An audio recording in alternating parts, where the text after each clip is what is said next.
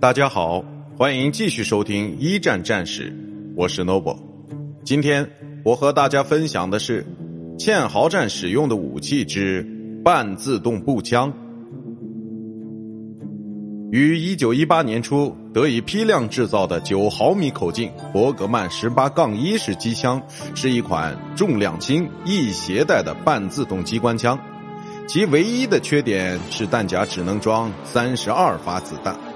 但无论如何，这也是当时最适合堑壕战的武器了。当年中期，已经无力发动有效进攻的德国军队开始大量使用这种机枪，受害颇深的协约国在战后还心有余悸，甚至在凡尔赛条约里还专门列出了一个条款来限制这种机枪的制造。